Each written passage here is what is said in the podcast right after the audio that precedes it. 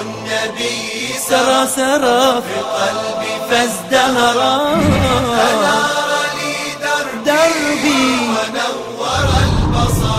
kwa hiyo wakawa wameamua kuhama sasa walipoamua kuhama wakana rasulullahi na mtume salllahu alehi wasallam kad alima alikuwa ameshasikia anna ashamata najashi kwamba kuna mfalme anaitwa ashama.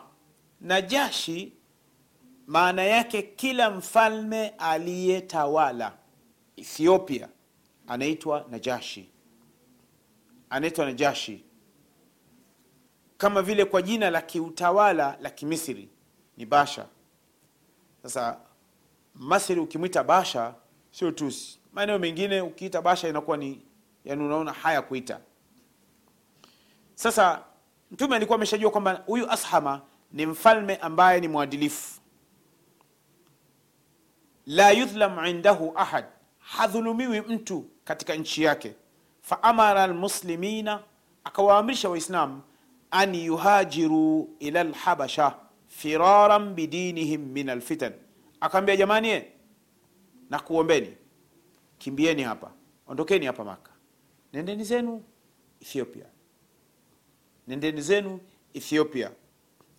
Huko kuna mfalme ambaye hadhulumiwi mtu yoyote. Kwa hiyo waislamu ikabakia ni siri yao wao kwa wao. Wao kwa wao mle ndani. Hakuna yoyote aliyevujisha siri. Hapa tunafundishwa umuhimu wa siri kwa, kwa ajili ya maslahi ya uislamu. Lakini tupo katika imani hii tupo katika daraja hili. Nani mwislamu anaweza akawa na siri kwa ajili ya maslahi ya uislamu wake?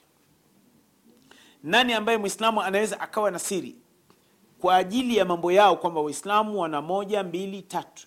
Wanataka kufanya mambo ya kiislamu. Wanataka kuwasaidia watoto yatima wanataka kuwalipia ada watoto.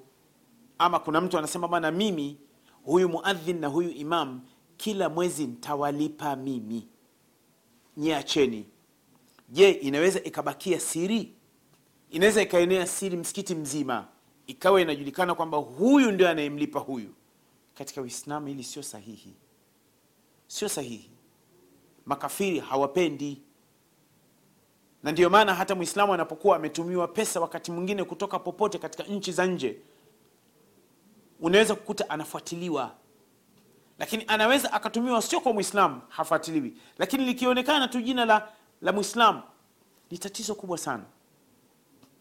Sasa ule usiri. Kwa hiyo waislamu wanafundishwa kwamba mambo yao wanapoyafanya wayafanye kwa siri. Siri kwa ajili ya uislamu ni moja katika misingi ya ibada na ni moja ya alama ya kuonyesha imani imekomaa. Kwamba mwislamu anabakia na siri yake katika moyo wake kwamba bana hii ni kwa sababu ya uislamu.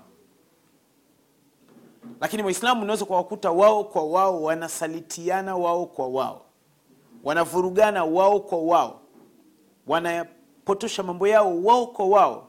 Hakuna ambaye si mwislamu mle ndani katika wao kwa wao ni wao kwa wao wameyavuruga. Wakulaumiwa ni nani? Qurani inasema wama asabakum min musiba fabima kasabat aidikum wayafu an kathir. Yanayokupateni katika mitihani misukosuko maafa vimbunga ni yale yaliyofanywa ni mikono yenu na allah anayasamehe mengi yasiyokuwa hayo. Mtume salllahu alih wasalama ni kwamba ikawa imefanyika siri na wakawa wamehama.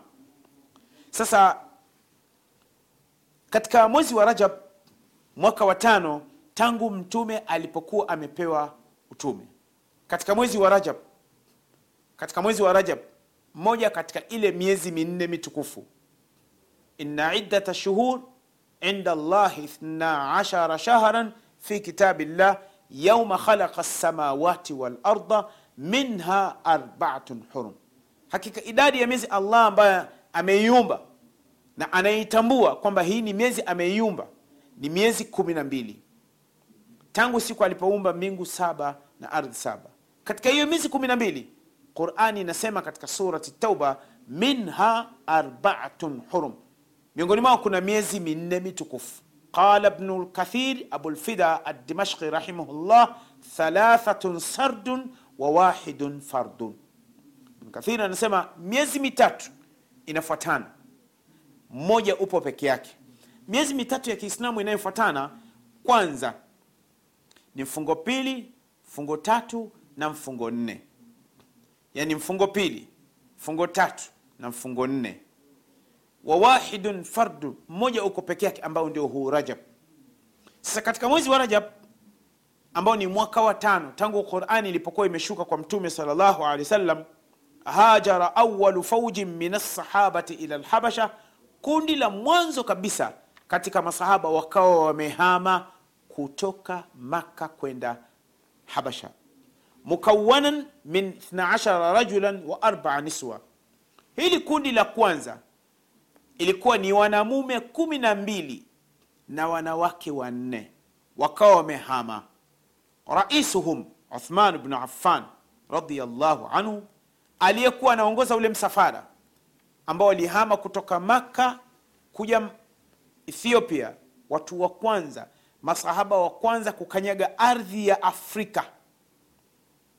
Walikuwa masahaba kumi na mbili wanamume na wanawake wanne. Wakiongozwa na uthman. Wa maahu zaujatuhu ruqaya binti rasulillah. Yani ardhi ya kwanza kupata bahati kukanyagwa na mwanaye mtume. Ardhi ya kwanza kupata bahati kukanyagwa na ardhi ya ardhi ya afrika kukanyagwa na binti wa mtume ni ethiopia ambayo ni sehemu ya afrika. Kwa ina maana mtume salllahu alaihi wasallam kwa hikma yake mwenyezi mungu anayejua allahu alam kwamba kwa nini hakuwepo mfalme mwadilifu ulaya? Kwa kunini hakuwepo mfalme mwadilifu sehemu nyingine. Kwa nini afrika alikuwa ni huyu mfalme anaitwa ashama ndiyo jina lake hasa lakini najashi ni sifa ya kile cheo. Jina lake anaitwa ashama kwa hiyo uthman bnu affan akaongoza msafara wakashuka zao moja kwa moja mpaka wakaja pwani ya jidda wakaanza safari kuelekea ethiopia. Walitumia muda gani kwa kutumia jahazi? Allahu alam sina ile riwaya sahiha kwamba walitumia muda gani? Kwa hiyo mwanaye mtume ruqaya binti rasulillah ambaye ni moja katika watoto wa khadija radiallahu anha akawa ambaye wakati huo alikuwa ameolewa na uthman. Na mtume salllahu alaihi wasallama anasema katika uh, katika hadithin sahih anasema innahuma awalu baitin hajara fi sabili llahi bada ibrahim wa lut alaihim assalam innahuma hakika uthman na mkewe ruqaya ambaye ni mwana wa mtume ruqaya binti muhammad ibnu abdillah ibnu abdilmuttalib ibnu hashim ibnu abdu manaf ibn qusay ibn kilab ibn murra mpaka kwenda mpaka mwisho mpaka kwa kina maadi ibn adnan. Ni kwamba mtume akasema innahuma hakika hawa watu wawili hawa waislamu wawili mume na mke. Mtume akasema awalu baitin ndiyo familia ya mwanzo. Hajara katika ummati huu wangu ambao wamehama fi sabilillah kwa ajili ya allah.